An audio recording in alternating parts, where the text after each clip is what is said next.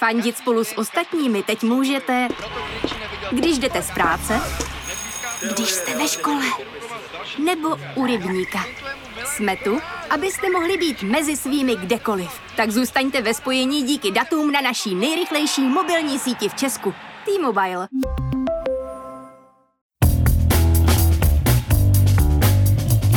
Je pátek 1. července, 128. den od začátku ruské invaze na Ukrajinu. Právě jste si zapnuli stopáž, podcast Seznam zpráv, který řeší prolínání našich životů s technologiemi. Mé jméno je Jan Kordovský a tenhle týden trávím spoustu času mezi žábami v Japonsku nebo bouřkou v Pobaltí. Objevil jsem totiž stránku earth.fm, kde si můžete vybírat ze stovek míst na planetě a pouštět si lokální šum existence. Kromě toho jsem se tenhle týden bavil s datovým novinářem Českého rozhlasu Janem Cibulko o tom, jak si chránit vlastní osobní data, když soudy rozhodnou o kriminalizaci potratů. Ale ještě předtím jsem pro vás jako každý týden vybral přehled těch, alespoň podle mě, nejzajímavějších zpráv z uplynulého týdne. Netflix stále neroste tak moc, jak by chtěl a vyhodil dalších 300 zaměstnanců. Newsletterová platforma Substack sice roste, ale nevidí moc pozitivně vyhlídky na následující roky. Zatím propustila 13 zaměstnanců. Zajímavě to tenhle týden vypadalo v kancelářích Tesly. Podle serveru The Information se zbrklý návrat zaměstnanců z home office na pracoviště setkal s obřím chaosem. V kancelářích chyběly stoly, parkovací místa nebo nefungovala Wi-Fi. Po červnovém propadu hodnoty kryptoměn se kvůli vysokým nákladům snížil počet těžařů a začala klesat energetická náročnost celé operace. A Airbnb prodloužila svůj pandemický zákaz pořádání párty v pronajatých bytech. Do nekonečna. Meta, mateřská společnost Facebooku, zakázala svým zaměstnancům používat interní komunikační kanály k debatám o potratech. Amazon omezil počet den poté pilulek, které si můžete objednat na tři kusy na jednoho zákazníka. Bojuje tak se zvýšeným zájmem a hoardingem. Pár dnů poté podlehl nátlaku Spojených Arabských Emirátů a na tamním online tržišti ukončil prodej předmětů s LGBT tématikou. Obal na telefon s duhou je tam totiž nelegální. Firmy Microsoft, Meta, PayPal, Uber, Disney, Amazon nebo třeba Goldman Sachs budou svým zaměstnancům pomáhat hradit výlohy spojené s cestou za bezpečným a legálním potratem. A Facebook s Instagramem najednou umí moderovat obsah. Příspěvky nabízející potratové pilulky mizí v průměru do 3 minut. 11% nových prodaných vozů v Evropě je elektrických. V květnu se nejvíc prodával Fiat 500e. Elektroautomobilka Polestar vstoupila na burzu. NASA poslala k měsíci družici Capstone. Jejím úkolem je vyzkoušet oběžnou dráhu, kterou bude využívat lunární stanice Gateway. Itálie označila Google Analytics za nelegální. Posílá data ke zpracování na servery do USA. Amazonní platforma Twitch má nový rekord ve sledovanosti streamu. V jednu chvíli se na španělského moderátora dívalo 3,3 milionu diváků. A Instagram zkouší ověřit věk dětí pod 13 let. Pomocí videoselfieček má identifikovat, jestli se na platformu můžou zaregistrovat. A co se stalo ještě? Začíná Tour de France, Karlovarský filmový festival a naše předsednictví v Radě Evropské unie. iPhoneu tento týden bylo 15 let. Rusko papírově zbankrotovalo. Japonská vláda prosí obyvatele Tokia, aby používali co nejméně elektřiny. Klimatizace jdou naplno a hrozí blackout. V severní Kanadě našli v ledu zakonzervované mládě mamuta. Turecko svolilo ke vstupu Švédska a Finska do NATO. Severoatlantická aliance kvůli tomu obětovala Kurdy. Italská odnož Evropské vesmírné agentury si evidentně vytáhla nejkratší sirku a po 19 letech připravila update Windows 98 pro družici Mars Express. Ta nad rudou planetou hledá vodu. Elon Musk už má přes 100 milionů followerů na Twitteru, zmrzlina Ben Jerry se opět prodává v Izraeli i v okupovaných částech Palestiny a v Anglii zachránili z míchačky na beton tři zajíce. A stalo se toho mnohem, mnohem víc. Teď už si ale poslechněte můj rozhovor s Janem Cibulkou o tom, jak chránit své data online. Nikdy totiž nevíte, kdy se ze dne na den změní zákon a najednou je z vás ilegál.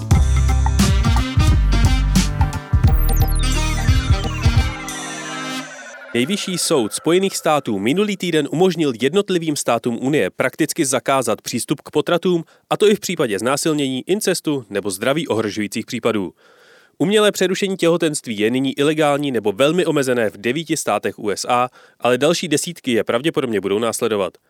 Ženy v těchto státech, které potrat chtějí podstoupit, tak riskují policejní vyšetřování a stíhání. O tom, jakým způsobem se dá dostat k vaší digitální stopě, která může sloužit jako důkaz, a jak se proti sběru takových informací chránit, budu dnes řešit s novinářem a bezpečnostním expertem Janem Cibulkou. Honzo, vítej po čase opět ve stopáži. Ahoj.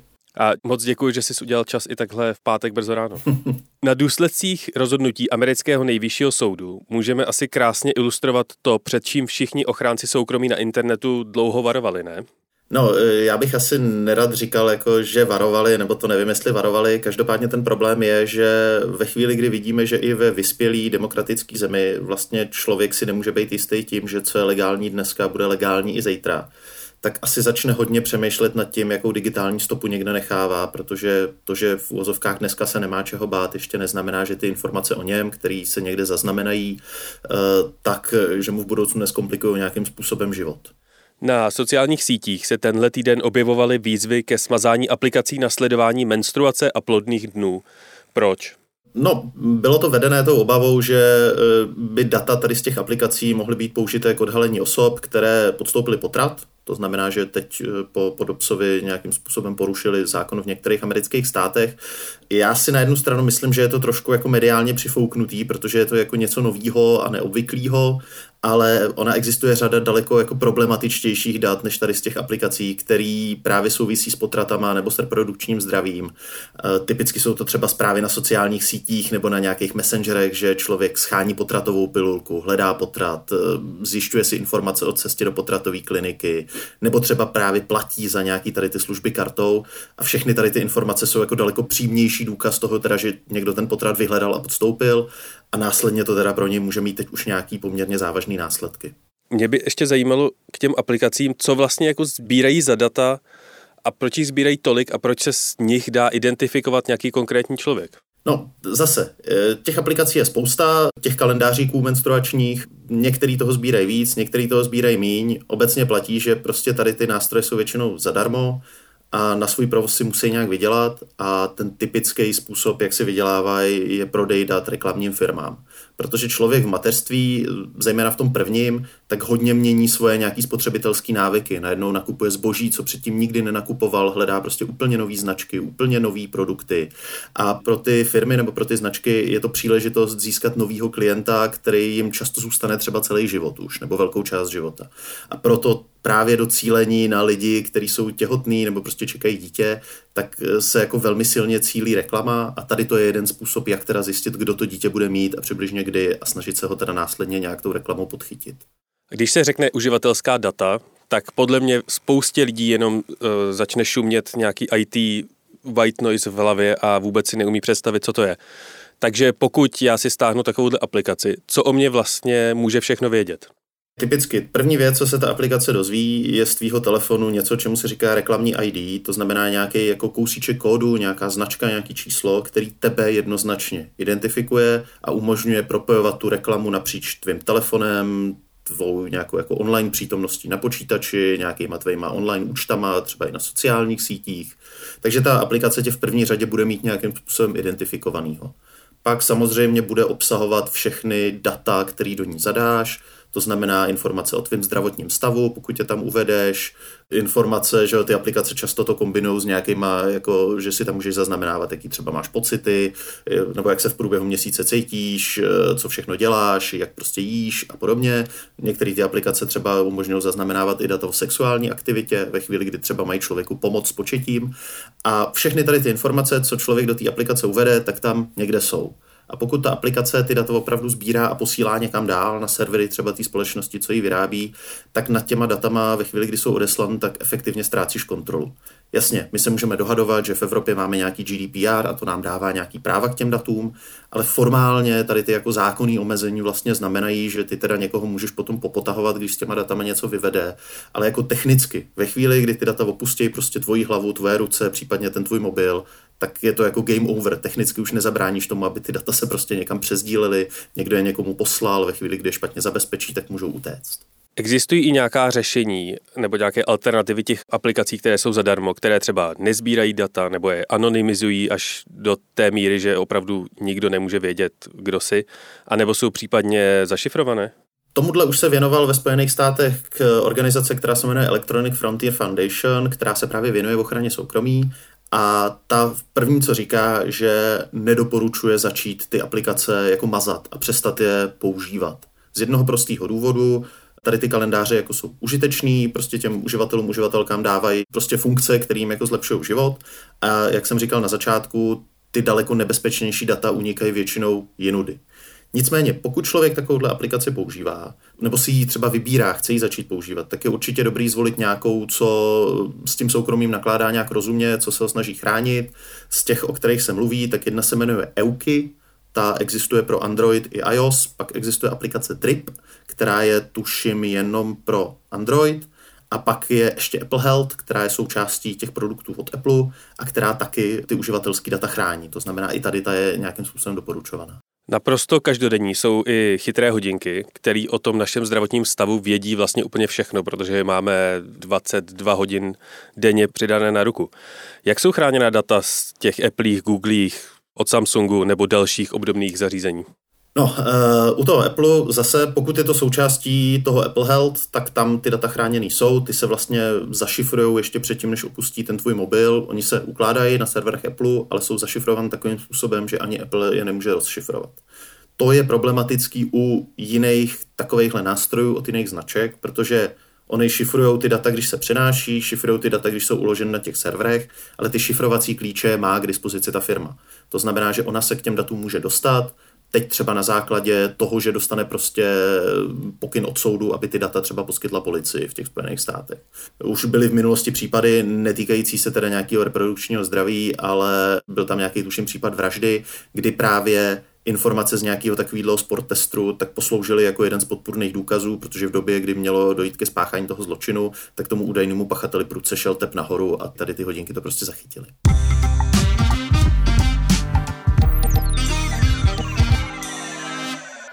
Jakým způsobem se v USA vlastně stát dostane k informacím o tom, co člověk zadával ve svém telefonu do aplikace? No, ve Spojených státech, pokud se budeme držet eh, toho reprodukčního zdraví, tak v některých eh, těch jednotlivých státech už teď byly podmínky pro potrat hodně přísný. To znamená, že my už víme o situacích, kdy ty lidi byli stíhaný a stát se snažil nějakým způsobem dostat k důkazům, často i digitálním, o tom, že prostě si vyvolali potrat nebo šli na potrat. To, co tady z těch případů víme, nebo to, co se podařilo sezbírat organizacím ve Spojených státech, tak víme, že šlo o typicky data který měli dokazovat úmysl, že to ten člověk chtěl spáchat. To znamená, googlil, kde koupit potratovou pilulku, googlil, jak se dostat na potratovou kliniku, jak třeba si něco takového objednat online. Další hodně důležitý, a to je fakt jako podstatné na to myslet, ta policie po těch lidech nešla proto, že by je prostě vytáhla nějakou automatizovanou analýzou z nějakých dat, protože to konec konců ani jako k těm datům se bez příkazu soudu nedostane. Ale typicky je někdo udal. To znamená nějaký soused, známý, nebo třeba i zdravotníci, nebo třeba někdo z takových těch jako vlastně falešných antipotratových organizací, tak všichni tady ty lidi toho člověka můžou udat a následně teda, když ta policie zahájí nějaký to vyšetřování nebo třeba stíhání, tak bude hledat důkazy a ty důkazy budou typicky zaměřen právě na ten úmysl. To znamená, že úplně si asi nemůžeme představovat, že by jako někdo hromadně vzal data ze všech menstruačních kalendářů a začal v nich hledat uživatele, uživatelky, který jako mohli být na potratu, ale typicky třeba na udání právě budou prošetřovat a budou se snažit teda doložit ten úmysl, že to byl jako úmyslně vyvolaný potrat. No ty dobrovolnické protipotratové hlídky, které v USA docela čile fungují, tak kromě toho, že opisují SPZky aut nebo fotí lidi, kteří vchází do těch specializovaných klinik, tak podle serveru Vice, tak například jeden překupník z nějaké technologické firmy prodal částečně anonymizované informace o poleze návštěvníků 600 center Planned Parenthood po celých Spojených státech. Takže mají opravdu jako hodně způsobů, jakými se k těm vašim datům nějakým ne zcela třeba legálním nebo etickým způsobem dostat.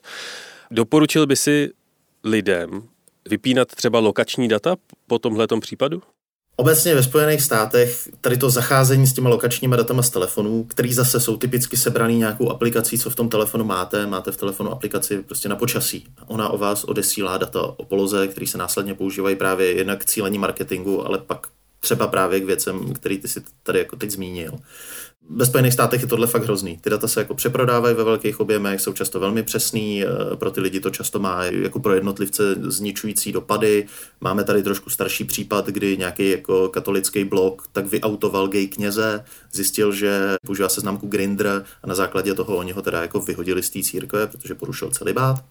To znamená, že tam se tady ty data používají a samozřejmě je důležitý si jako hlídat, jestli člověku netečou data, zejména o poloze, nějakým způsobem mezi rukama. V Evropě je tohleto trošku lepší, ale obecně platí, že pokud máte nějakou aplikaci v telefonu, tak ta aplikace, pokud chce přístup k vaší poloze, tak se vás na to musí zeptat.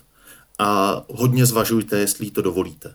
Jo, jako aplikace na počasí, jestli potřebuje informaci o poloze, ta aplikace řekne, že jo, protože že vám chce ukázat to počasí z toho místa, kde jste, ale možná stačí tu informaci o té poloze nedát a prostě si tam jenom zakliknout, že chcete počasí pro Prahu.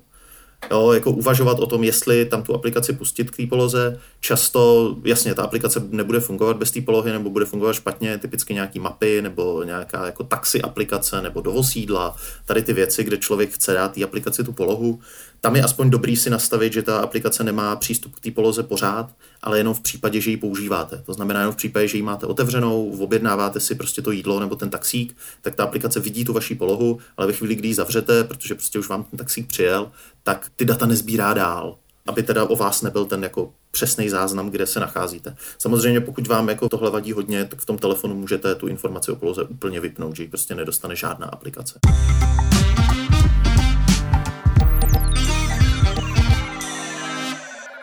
Všechno to, o čem se teď tady bavíme, tak vyžaduje nějakou jistou spolupráci těch technologických, ať už velkých nebo malých firm. Já jsem v úvodu dnešní stopáže jmenoval všechny velké firmy, které proti tomuto zákonu asi jsou a plánují podporovat svoje zaměstnance a platit jim výlohy a podobně věci. Už jsou nějaké informace nebo náznaky toho, jak moc ty velké známé technologické firmy budou spolupracovat a poskytovat tato citlivá data státu nebo vyšetřovatelům nebo soudu? Bez ohledu na to, co ta firma jako nějak deklaruje, tak jasně může se snažit, může prostě říct, dobře, my ty data nebudeme sdílet třeba bez soudního příkazu, což je samozřejmě fajn, ale obecně platí, že prostě žádná firma kvůli tobě nebude porušovat zákon. To znamená, že pokud dostane soudem podepsaný příkaz, vydejte nám tady ty data, tak ta firma je prostě vydá, pokud je má. Jediný řešení, který tady existuje, že ta firma dobrovolně bude limitovat to, co o tobě ví, nebude ty informace vůbec sbírat nebo je bude šifrovat takovým způsobem, že se k ním sama nedostane. Blbý je pro tu firmu, že v tu chvíli ty data nemůže speněžit. Ani třeba jako nějak agregovan, sečtený. To znamená, a tím, že to je často součást jako jejího business modelu, tak prostě tohle málo která firma bude dělat. Jaká jsou pravidla pro sběr takhle citlivých informací a dat v USA a v Evropě? Jaký je mezi nimi rozdíl? Úplně hrozně jako po povrchu. V Evropě máme GDPR, který nás chrání jako daleko robustnějc, než jak to funguje ve Spojených státech. Tam jsou zdravotnické data chráněné věci, která se jmenuje HIPAA, ale tam jedna jako z těch typických výjimek je, že eh, je chráněný jenom jako lékařství, tajemství mezi tebou a nějakýma vybranýma subjektama, typicky poskytovatele těch zdravotních služeb, ale ve chvíli, kdy své zdravotní data poskytneš, nevím, třeba firmě, co vyrábí nějaký fitness tracker, tak tam už se ta ochrana HIPAA na to nevztahuje. GDPR je v tomhle tom jako vodost širší, ty data jsou prostě sami o sobě, ta zvláštní kategorie je prostě citlivý, to znamená, že se chrání víc, ale jak jsem říkal na začátku, zákonná ochrana je určitě super, ty firmy prostě se na to nějakým způsobem musí připravit, ale ve chvíli, kdy ty data opustějí tvůj telefon nebo prostě ty je zadáš do nějaké aplikace, tak jsou prostě v moci někoho jiného a ty nemůžeš jako fyzicky ovlivnit, jestli ty data jako někam utečou, někdo je někomu prodá, někdo je někomu dá, nějaký soudci je vyžádá. To znamená, na tohle je jako hodně důležitý myslet, že ve chvíli, kdy prostě ty data pustíš z ruky, tak bez ohledu na nějakou zákonnou ochranu prostě nad nima ztrácíš do značné míry kontrolu. Může nastat podobná situace jako ve Spojených státech, třeba v Polsku, které se chová dost podobně, kdy si soud nebo policie vyžádá data od té příslušné zdravotnické organizace nebo firmy a následně je použijí jako důkaz u soudu nebo během vyšetřování? Na Polsko jsem se trochu poptal, protože jako nejsem žádný odborník na dění v Polsku, A už tam je případ eh, nějaký aktivistky za práva žen matek, která v současné době stojí před soudem právě proto, že někomu pomohla s potratem, sehnala potratové pilulky. Zase, tady jí napráskal manžel té ženy, která chtěla provést ten potrat, ani v Polsku, podobně jako v Česku, se netrestá žena, která podstoupila potrat, ale podobně jako v Česku platí, že ve chvíli, kdy teda žena podstoupí potrat, který není v souladu se zákonem, tak může být stíhaný kdokoliv, kdo jí ten potrat provede, kdo jí k tomu navede, kdo jí s tím pomáhá. Ten rozdíl mezi Českem a Polskem je velmi jednoduchý. V Česku existují způsoby, jak se legálně dostat potratu. V Polsku v současné době už nikoli. Jo, takže v tom je ten zásadní rozdíl. Obecně, pokud bychom se jako to chtěli stáhnout na Česko, tak platí, že informace o zdravotním stavu si můžou orgány činný v trestním vyřízení vyžádat jenom se souhlasem soudu a hodně se to zvažuje, hodně se to hlídá, zejména v oblasti tady tý jako reprodukční.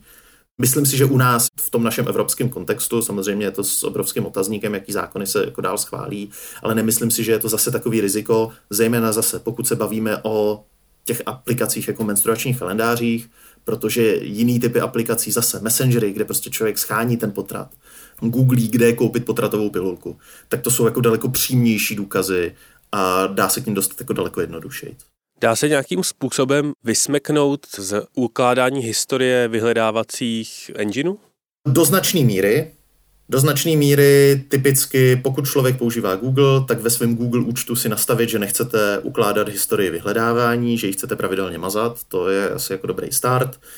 O něco lepší je eh, nepoužívat Google vůbec ideálně, vyhybat se mu obloukem. Existují jiný vyhledávače, třeba DuckDuckGo je jeden z těch jako známějších. Jasně, ty výsledky nejsou tak kvalitní, Google prostě ten vyhledávač má opravdu dobrý, ale pokud teda nechcete nechávat o sobě tu stopu, tak tohle je ta cesta. Určitě že zase bavíme se o tom, proč se tady ty data sbírají, všechno je to za účelem nějakých jako reklamních systémů, rozhodně je nezbytný mít v, jako v nějakém běžném životě prostě v prohlížeči nainstalovaný nějaký blokovač reklam, typicky nepoužívat vůbec Google Chrome, používat nějaký jiný internetový prohlížeč, protože zase Google Chrome patří Google, sbírá informace použitelné k cílení reklamy, to znamená mít nějaký jiný prohlížeč, typicky Firefox, do něj si nainstalovat nějaký adblocker a snažit se maximálně tady těm reklamním systémům vyhýbat. To si myslím, že je asi jako úplný základ. Pokud už člověk teda hledá něco, u čeho má pocit, že třeba bude porušovat zákon, ne, že bych k tomu jako někoho naváděl, tak eh, existují věci třeba jako Tor browser, což je upravený prohlížeč, který jako záměrně maskuje polohu toho člověka a nějakou jako jeho aktivitu, snaží se ho maximálně anonymizovat online. Tohle je dobrý start, aspoň třeba ve chvíli, kdy člověk vyhledává právě informace, o kterých prostě má strach, že by mu v budoucnu mohli zkomplikovat život, kdyby se někdo dozvěděl, že je hledal.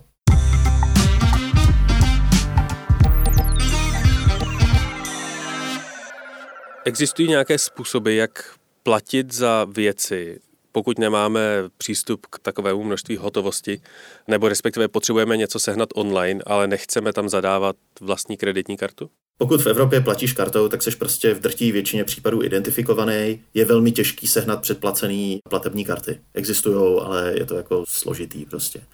Daleko lepší je online neplatit. Zase, pokud prostě si člověk kupuje něco online, tak dneska si to můžeš nechat poslat do nějaký úloženky, zásilkovny, do nějakého obchodu u tebe v ulici.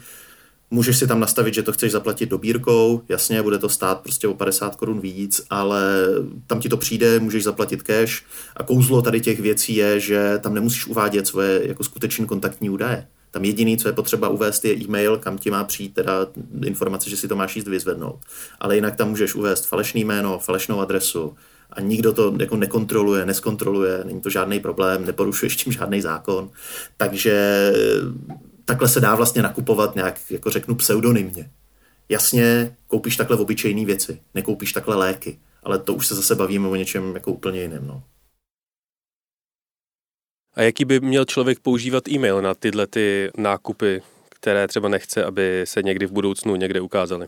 Většina lidí má prostě jeden nějaký svůj soukromý mail a používá ho většinu života. To znamená, že ten mail ho úplně jasně identifikuje, často prostě od střední školy až do hrobu. A asi by bylo fajn ten mail čas od času měnit. Úplně prostě ten starý mail zahodit, Není to úplně pohodlný, obecně ale existují služby, které tě nechají si vytvořit třeba na každý jeden úkol, na každý jeden nákup, tak si nechat vytvořit separé mailovou schránku, která se ti přeposílá do toho tvého hlavního mailu. Tohle je třeba jeden způsob, jak se to dá řešit. Jinak obecně, pokud se bavíme o mailových službách, zase se obloukem vracíme že jo, k našemu oblíbenému Google. Zase reklamní firma, to znamená, že pokud nechcete sdílet informace s reklamní firmou, asi byste neměli používat její služby.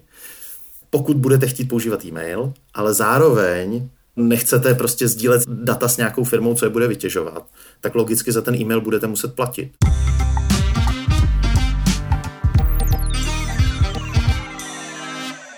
Hodně velkou součástí tady celé akce Potrat tak je pravděpodobně komunikace s někým blízkým nebo s nějakým kamarádem nebo rodinným příslušníkem, což aktuálně nejvíc probíhá skrz nějaké messengery. Jakou aplikaci nebo jakým způsobem by si lidi mezi sebou měli psát v tomhle případě?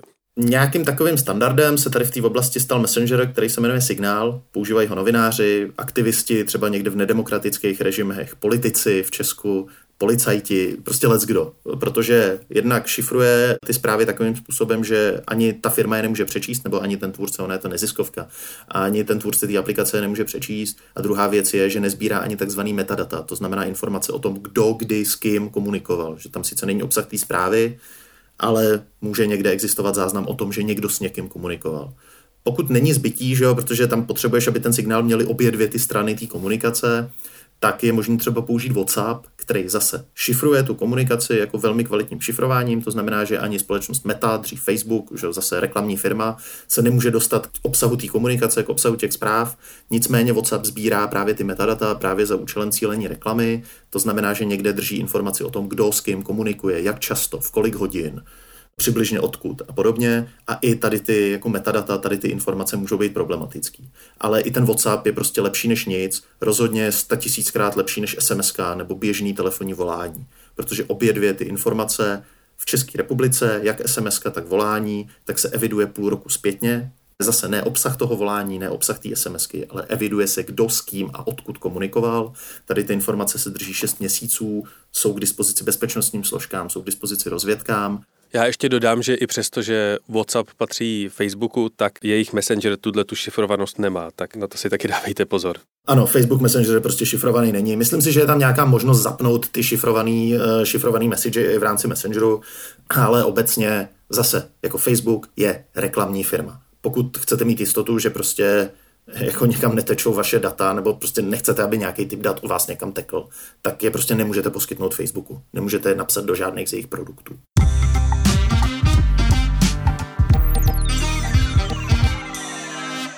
Honzo, řešíš někdy tyhle, ty se svým zaměřením něco pozitivního? Tak jasně, že jo, jakože, jak to říct hezky. Ta situace se prostě trošku zlepšuje, určitě. Zejména v Evropě právě pod ochranou GDPR. Máme tady nějaký GDPR, teď se pomalu začíná i vymáhat. To znamená, že některé ty jako praxe se začínají zlepšovat. Konec konců problém s ochranou soukromí má v Česku je jako samotná Česká republika jako stát zejména v souvislosti s covidem jsme viděli několik jako ošklivých incidentů, ale ten tlak postupný prostě vede k tomu, že se tady ta situace začíná trošku zlepšovat.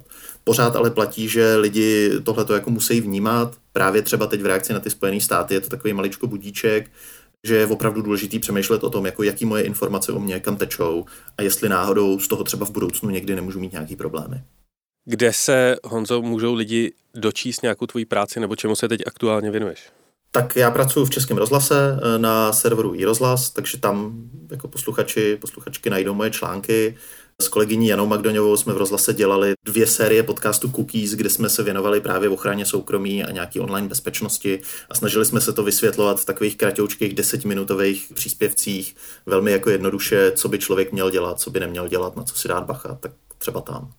Takže pokud vás zajímá práce Jana Cibulky, bezpečnostního experta a novináře i rozhlasu, poslechněte si jeho podcast Cookies a nebo se podívejte na irozhlas.cz. Já ti moc děkuji za rozhovor. Rád jsem přišel. Měj se.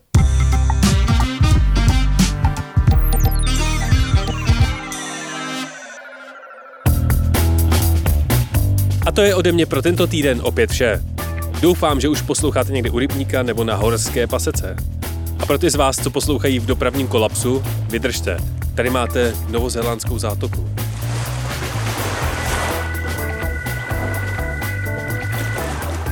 Vaše fotky a zážitky z výletů nám můžete posílat na adresu audiozavináčcz.cz a pohledy na audio tým Seznam zpráv Radlická 10, Praha 5.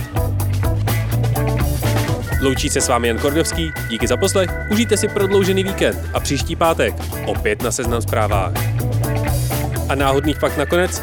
Dárci krve ve Švédsku dostanou děkovnou sms ve chvíli, kdy jejich krev zachrání někomu dalšímu život.